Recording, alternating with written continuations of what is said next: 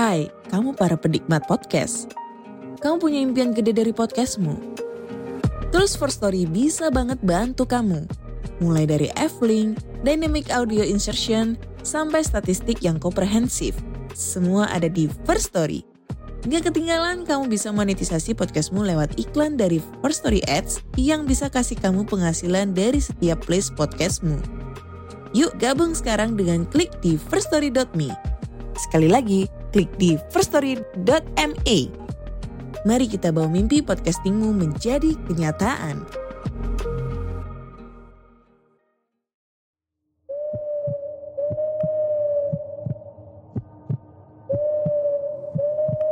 Pogo FM, listen on the go.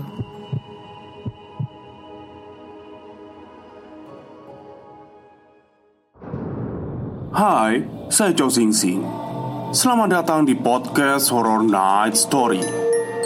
Pasang telinga, buka pikiran, dan biarkan rasa takut merayap di dalam dirimu. Selamat mendengarkan.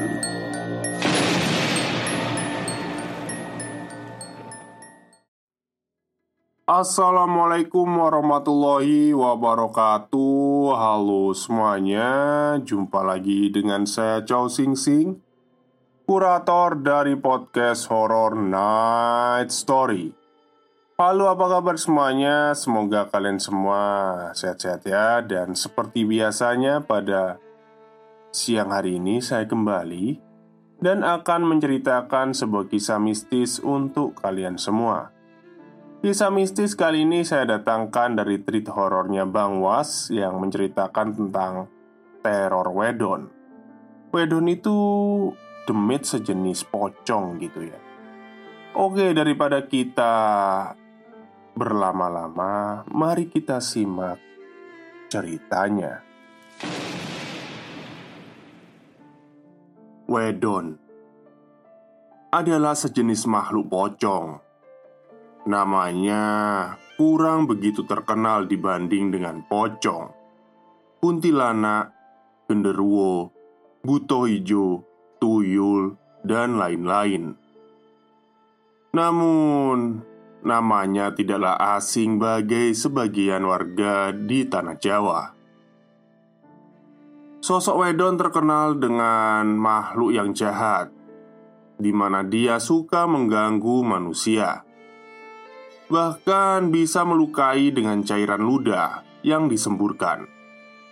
Bisa juga sosok itu merupakan kiriman dari dukun ilmu hitam untuk melakukan teror di suatu wilayah. Peristiwa teror Wedon ini terjadi di sebuah desa yang berada di kota kecil Jawa Tengah. Pelakunya sendiri adalah seorang warga desa setempat. Dikarenakan wilayah itu adalah lokasi yang menghasilkan beras dengan kualitas terbaik. Dari situlah pelaku meminta bantuan dukun untuk meneror warga dengan tujuan agar mereka mau menjual sawah dan tanahnya dengan harga yang murah, yang di mana tanahnya nanti akan dijadikan sebuah perkebunan dan sawahnya akan ditanami dengan padi. Sore itu, warga yang sebagian besar berprofesi sebagai petani sedang bersiap-siap pulang kembali ke rumah masing-masing. Namun, sebelum itu, seperti biasa, mereka sejenak menyempatkan diri untuk sekedar ngobrol dan beristirahat sambil menikmati sebatang rokok sebelum maghrib tiba. Pak Wiro yang biasa disapa Pak Wir, beliau adalah ketua RT serta ketua paguyuban petani di daerah tempat tinggal sekitar. Waduh, udah musim kemarau ya Pak Wir. Alhamdulillah airnya nggak kering Ujar Pak Pujo memulai percakapan Iya ini pak Daerah kita kan banyak sumber mata airnya Jadi pas kemarau ya nggak pusing lah cari air Kata Pak Wiro Sesaat sebelum maghrib menjelang, Pak Wir pun mengajak para petani untuk kembali ke rumahnya masing-masing. Ya wis, ayo lang balik bapak-bapak. Mau petang ini, siap-siap berangkat ke musola. Ajak Pak Wir seraya menaiki sepeda kesayangannya. Para petani itu pun mulai membubarkan diri dan bersiap untuk kegiatan selanjutnya. Ada yang mandi, kemudian menuju musola.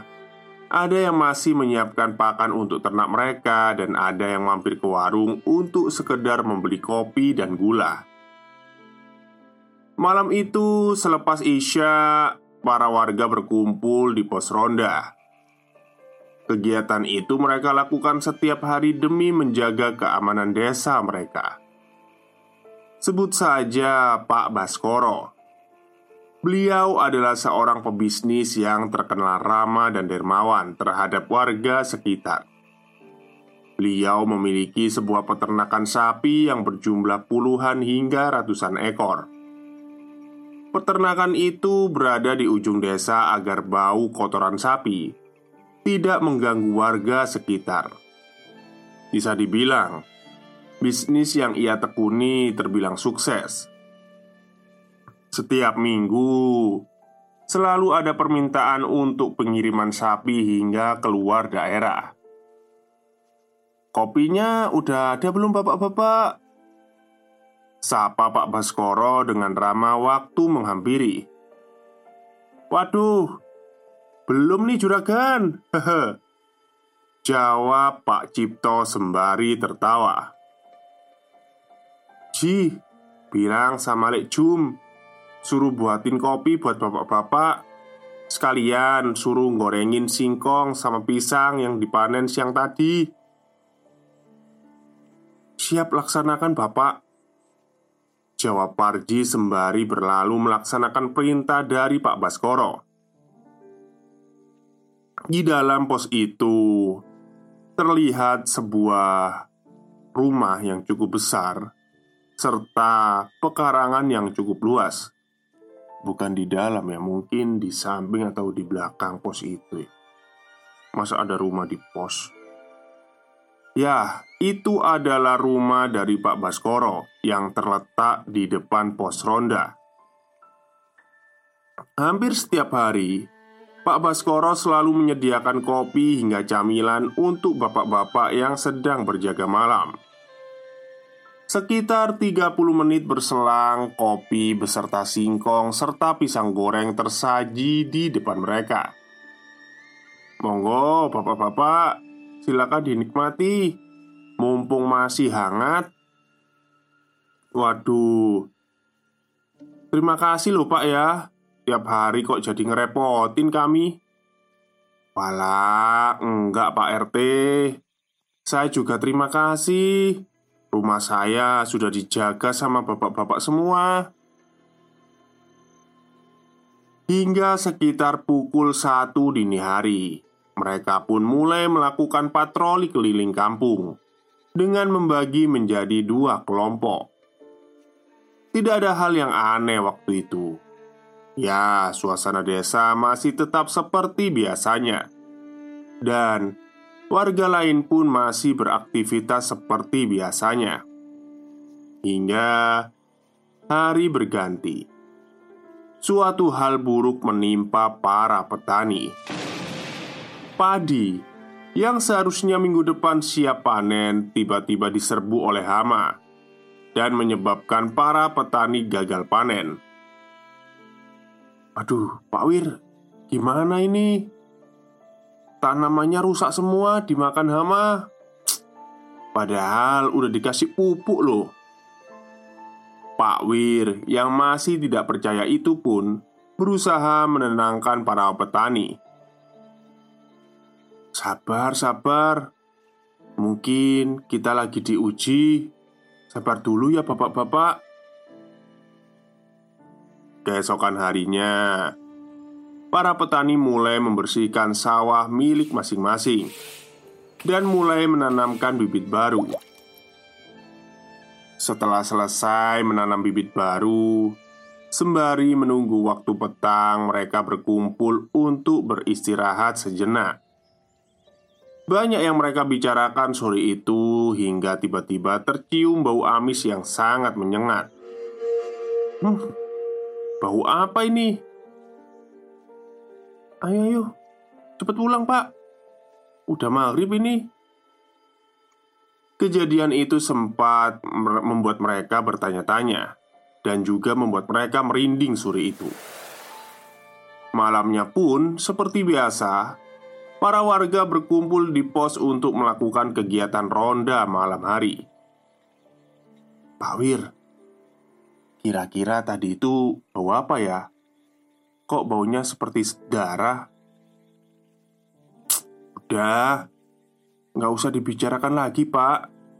Nanti malah datang dia. Memang ada apa tuh Pak D? Tanya seorang warga yang penasaran Tadi habis nanem pas mau maghrib Tahu-tahu bau amis darah le. Ah, mosok toh Pak D? Woi, dikandani gak percaya. Ini loh bapak-bapak di sini tuh saksinya. Bener begitu Pak Wir? Udah, udah. Wes, gak usah diomongin lagi. Nanti kalau datang bahaya Suasana pun sedikit mencekam malam itu. Tumben Pak Bas kok belum kelihatan nawarin kopi. Bus Kamu itu Jangan berharap ke orang terus toh. Ya mungkin Pak Bas baru ada keperluan di luar. Bos besar itu urusannya ya pasti banyak. Gak cuma menyediakan kopi buat kita aja Iya Pak Wir Bentar ya Saya ambil teko sama gelas dulu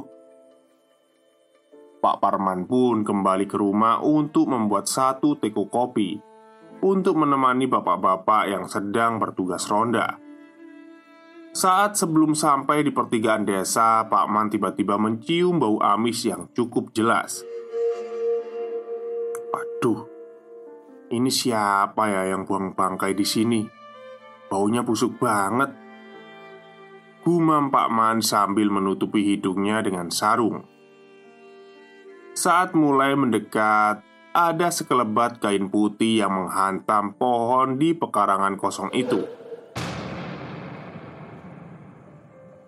Pak Man yang terkejut segera berlari Mendatangi asal suara itu Woi, siapa itu? Ayo keluar Saat Pak Man sampai di tempat asal suara itu. Tiba-tiba muncul sesosok makhluk putih yang berdiri tepat di hadapan Pak Man.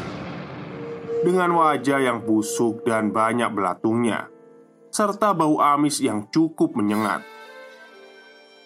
Sosok itu menyerupai pocong Namun terlihat agak tinggi sehingga Pak Man harus mendongakkan wajahnya ke atas Pak Man yang terkejut melihat sosok mengerikan itu Langsung berteriak Pocong Pocong Tolong Tolong Ada pocong Pak Man berteriak sekuat tenaga dan segera menjauh dari sosok itu. Namun, siapa sangka sosok itu malah mengejar Pak Man yang sedang mencari pertolongan warga. "Tolong, Pak! Tolong! Aku dikejar pocong!" Tak jauh dari tempat itu, pocong pun meludah ke arah Pak Man, mengenai tangannya.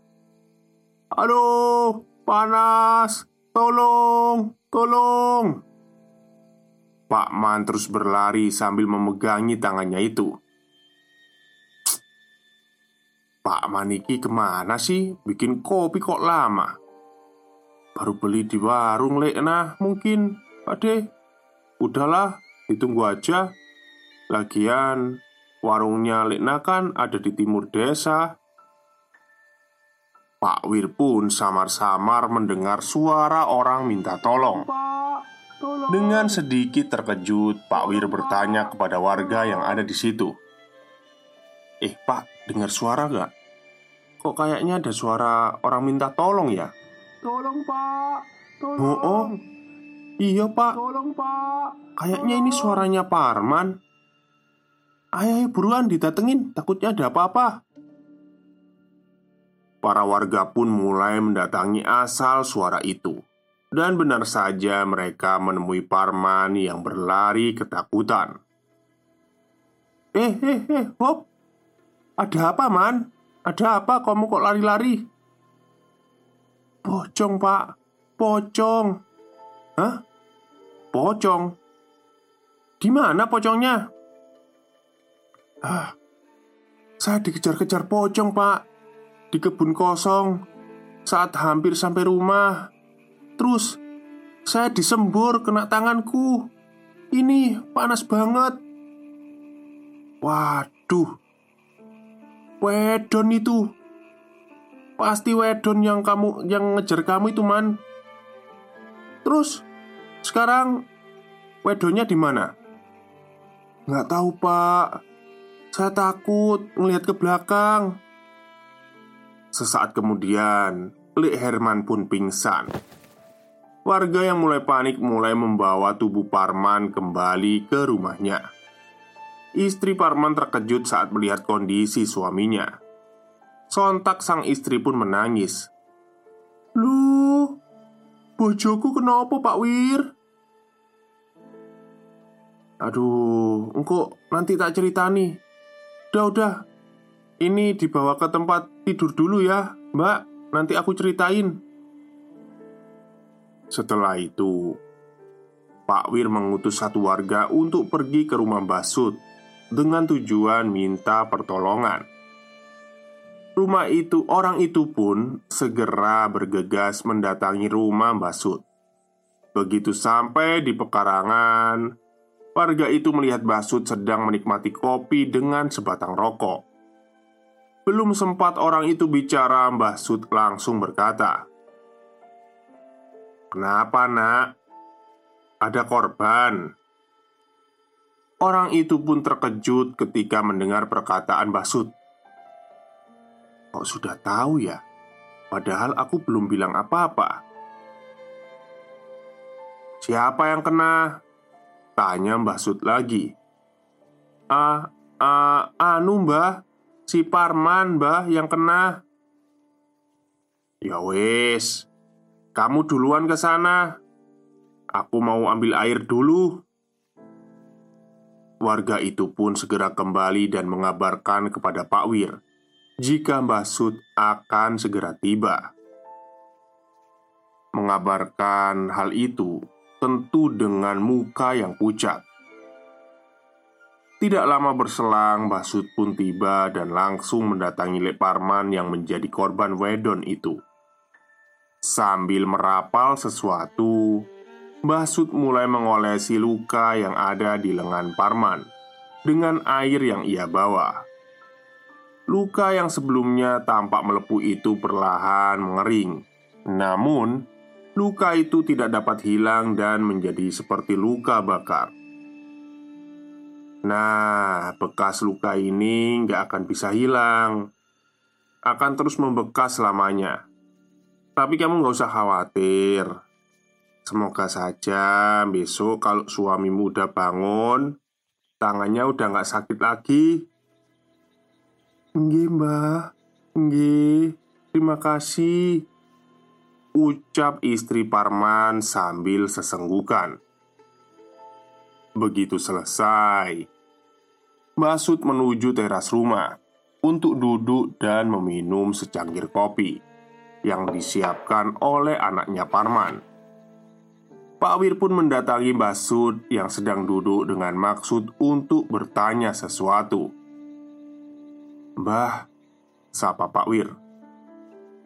Hmm, kayaknya ada orang yang mau neror kampung sini. Entah apa maunya.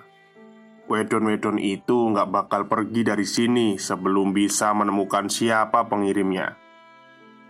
Atau bisa membunuh setan-setan itu. Ini jelas ilmu hitam. Udah mengabdi sama iblis Kalau caranya seperti ini Akan banyak orang yang mati karena ulah manusia itu. Jawab Basud Pak Wir yang kaget mendengar pernyataan dari Mbah Sud Hanya bisa terduduk lemas. Terus gimana bah?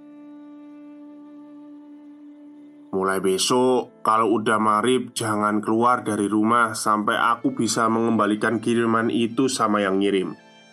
Besok aku mau datang ke tempat kawanku, mau minta tolong.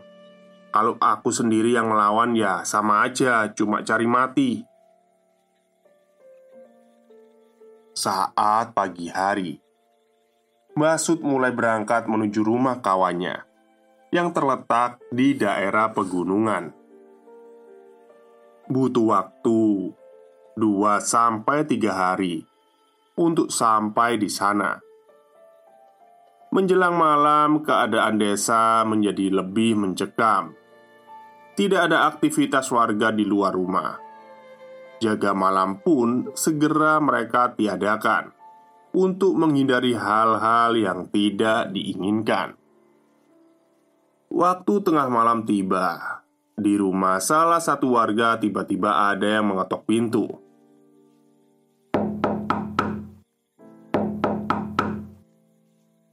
Siapa ya? Tidak ada jawaban yang terdengar dari balik pintu. Hanya suara pintu yang terus-terusan diketuk. Saat pintu dibuka, ternyata tidak ada siapa-siapa di luar sana. Duh, kok nggak ada orang? Ih Mau ke mana pak? Kok buka pintu? Jangan keluar-keluar dulu Banyak setan di luar Eh, bu Kamu nggak dengar apa ada yang ngetuk pintu? Enggak, i pak Lah, siapa juga toh pak Yang mau bertamu tengah malam kayak gini? Ada-ada aja Bapak salah dengar kali Udah, ayo tidur lagi saat berbalik, tiba-tiba pintu kembali diketuk. Namun, ketukan kali ini lebih keras dari yang sebelumnya, dan yang lebih menakutkan ada bau aneh yang tiba-tiba.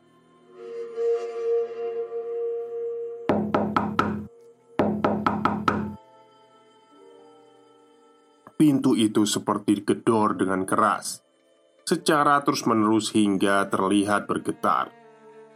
Orang itu pun mulai memberanikan diri untuk mengetahui apa yang ada di balik pintu itu. Pintu dibuka kembali, tapi tetap saja tidak ada siapa pun di luar. Dengan perasaan yang campur aduk, mereka mulai ketakutan. Cepat-cepat mereka menutup pintu saat berbalik. Sosok itu sudah muncul berada di dalam rumah. Sosok itu muncul dengan bentuk yang sangat menyeramkan. Mereka yang kaget hanya bisa diam dengan mata yang melotot dan mulut yang menganga. Mereka tidak menyangka jika makhluk itu akan datang ke rumahnya. Tidak kuat dengan keadaan saat itu, mereka pun pingsan. Beruntung sosok itu tidak menyakiti mereka. Pagi harinya, warga pun mengadakan pertemuan dadakan di aula kampung beberapa hari, beberapa dari ya, beberapa dari mereka yang sudah tidak kuat dengan teror ini memutuskan untuk singgah sementara di tempat kerabat yang ada di luar kota. Dan ternyata ada sebagian warga yang juga mengalami kejadian serupa. Mereka sudah benar-benar putus asa dan ingin menjual tanah serta sawah mereka untuk membeli lahan di tempat lain. Pak Wir, Gimana ini? Mbah Sud kok belum kembali? Kalau gini terus, saya udah gak kuat. Didatengin terus sama wedon itu. Sabar, sabar Bapak Ibu. Ini aja. Mulai nanti malam kita nginep bersama di aula sini. Hari ini gotong royong Bikin sekat buat istirahat Bapak Ibu sama anak kecil. Dilanjutkan bapak tidurnya gantian biar ada yang ngejaga. Nah nanti dijatah ya yang jaga Ngaji sama zikiran. Nanti tiap tiga jam gantian sama yang lain. Gimana Bapak Ibu setuju? Setuju Pak? Kita ngikut aja Hari itu juga warga mulai bergotong royong sesuai rencana. Para pria mengerjakan pekerjaan berat, sedangkan para wanita menyiapkan makanan dan minuman. Hari pun menjelang sore, kerjaan yang mereka kerjakan dari pagi sudah selesai. Tinggal para wanita menyiapkan makan malam bersama-sama. Setelah makan dan beribadah, ibu-ibu serta anak kecil mulai masuk ke ruangan yang sudah disekat dengan beralaskan tikar dan selimut yang mereka bawa dari rumah. Mereka mulai bersiap untuk tidur, sedangkan bapak-bapak mulai untuk berjaga dan mengaji.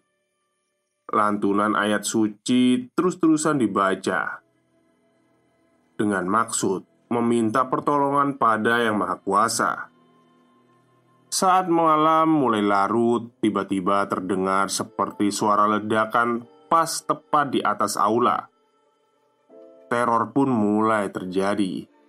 Suara-suara ledakan dan diikuti dengan suara menyeramkan, serta bau busuk yang sangat menyengat. Astagfirullah, kok jadi kayak gini ya? Tak sampai di situ, aula tempat mereka menginap seperti dilempari oleh kerikil-kerikil, sehingga menimbulkan bunyi yang tak beraturan. Warga mulai mengintip keluar. Terlihat puluhan wedon sudah mengepung tempat mereka berkumpul. Aduh, gimana ini Pak Wir? Bisa-bisa yang di dalam sini mati semua karena ketakutan, Pak. Udah, udah. Hidup mati itu udah ada yang ngatur. Kalau kita harus mati di sini ya udah takdir sama yang di atas. Tapi kalau belum ya nggak mungkin kita mati. Percaya sama Gusti Allah. Jika pertolongan itu bisa datang dari mana saja. Perlahan makhluk-makhluk itu mulai mendekat. Warga yang sudah mulai putus asa pun mulai pasrah. Namun tiba-tiba dari kejauhan terlihat bola-bola api yang datang menyerang sosok wedon itu. "Woi, pergi kalian dari sini! Kembali sama majikanmu. Kalau tidak, saya bunuh kalian semua." Wih, itu Mbah Sud. Suaranya Mbah Sud. Mbah Sud datang dengan terlihat membawa bola-bola api. Warga yang penasaran mulai mengintip kembali. Dan benar saja Terlihat Basud bersama empat orang sedang membunuh para sosok itu. Sosok itu mulai menyerang balik dengan cara meludahi Basud beserta empat orang temannya. Pertarungan sengit pun berlangsung semalam suntuk. Sosok Wedon itu mulai berkurang jumlahnya. Ada yang kabur dan ada yang masih melawan Oh ini party ya akhirnya ya. Hingga tersisa satu makhluk Basud berusaha untuk menangkapnya. Tangkap, tangkap, jangan sampai lari. Perintah dari seorang kawan Basud Dengan sisa tenaga dan susah payah. Akhirnya sosok wedon itu berhasil ditangkap dengan menggunakan sejenis kain Bertuliskan aksara Jawa Ayo, siapa yang kirim kamu? Kalau kamu mau mengakui, aku lepaskan. Tapi jika kamu gak mau mengakui, aku siksa kamu di dalam kendi. Ampun Ki, ampun Saya jangan dicekik Ayo, ngaku kamu sekarang Siapa yang ngirim kamu? Geki, saya ngaku Mbah Dir yang ngirim saya Bajingan Dirman Apa maunya mengganggu warga sini? Baskoro Baskoro yang minta datang ke rumahnya Mbah Dir Tujuannya apa? Biar warga sini pada ketakutan. Tanahnya biar dijual dengan harga murah. Baskoro ingin membuat perkebunan sama sawah yang ditanami padi. Dengan penuh amarah, kawan dari Mbah Zud mulai merapal sesuatu hingga membuat sosok itu terbakar. Panas, ampun, bajingan, sundel, lambemu gak iso dipercaya. Teriakan itu terdengar hingga ke dalam aula. Api itu terus membakar Wedon hingga menjadi abu. Setelah semua terbongkar, warga yang dipenuhi amarah langsung menuju ke rumah Baskoro. Saat sampai di sana, warga langsung mendobrak pintu dengan paksa. Namun, saat sampai di ruang tamu, terlihat Baskoro sudah terbaring dengan kondisi mengenaskan. Tubuhnya berubah menjadi hitam, kulitnya terlihat dipenuhi dengan nanah. Matanya melotot seperti menahan sakit, dan dari tubuhnya mengeluarkan aroma seperti bangkai. Sumpah serapa keluar dari mulut warga yang kesal dengan perbuatannya. Keluarga Baskoro menangis melihat kondisi. Meminta pertolongan warga namun hanya ada umpatan kebencian Yang keluar dari mulut mereka. Hingga akhirnya Baskoro pun tewas mengenaskan dengan mata melotot dan lidah yang menjulur. Banyak dari warga yang tak mau membantu untuk memakamkan jasad dari Baskoro Hanya Pak Wir dan beberapa orang yang membantu. Tapi karena jenazah dari Baskoro mengeluarkan bau yang busuk serta cairan yang menjijikkan, jenazah itu tidak dimandikan namun langsung dibungkus dengan kain seadanya. Jenazahnya pun hanya dikebumikan di pelataran rumah karena warga bersikeras menolak untuk dikebumikan di tempat yang seharusnya. Dengan berat hati, keluarga Baskoro hanya bisa menerima perlakuan dari warga. Sejak kejadian itu, keluarga Baskoro yang malu memutuskan untuk pergi ke dari desa itu dan memulai hidup baru di tempat lain dengan sisa harta yang ditinggalkan oleh Baskoro. Sebelum meninggalkan desa itu, istri dari Baskoro menemui Pak Wir ia berpesan bahwa ternak yang ada di ujung desa akan dihibahkan ke desa untuk tabungan dan permintaan maaf perbuatan suaminya itu. Setelahnya, aktivitas warga di desa mulai normal kembali, seperti hari-hari yang lalu sebelum teror menghantui desa itu. Aula yang sebelumnya dijadikan tempat menginap sudah dibersihkan dan dipergunakan sebagai sesuai fungsinya baru merasakan kedamaian beberapa minggu saja. Ternyata desa itu kembali didatangi teror. Ya, arwah Baskoro datang untuk membalas dendam. Selesai. Akan saya ceritakan di kisah selanjutnya tentang balas dendam arwah Baskoro. Oh iya ya, sedikit sharing. Ketika menulis kisah ini ada sedikit gangguan yang saya alami. Mulai dari suara-suara aneh, bau-bauan bunga, dan dupa. Agak merinding juga sih pas nulisnya malam-malam Makanya agak lama juga nulis ini cerita. Mohon maaf juga kalau ceritanya masih berantakan. Terima kasih. Baik, terima kasih kepada uh, tweet yang ditulis oleh Bang Was ya tentang teror Wedon. Saya juga baru tahu ya ternyata ada jenis hantu Wedon ya. Yang saya tahu ya pocong bisa nyembur gitu aja ya. Oke, mungkin itu saja cerita untuk siang hari ini. Semoga kalian semua terhibur. Selamat siang dan selamat beristirahat.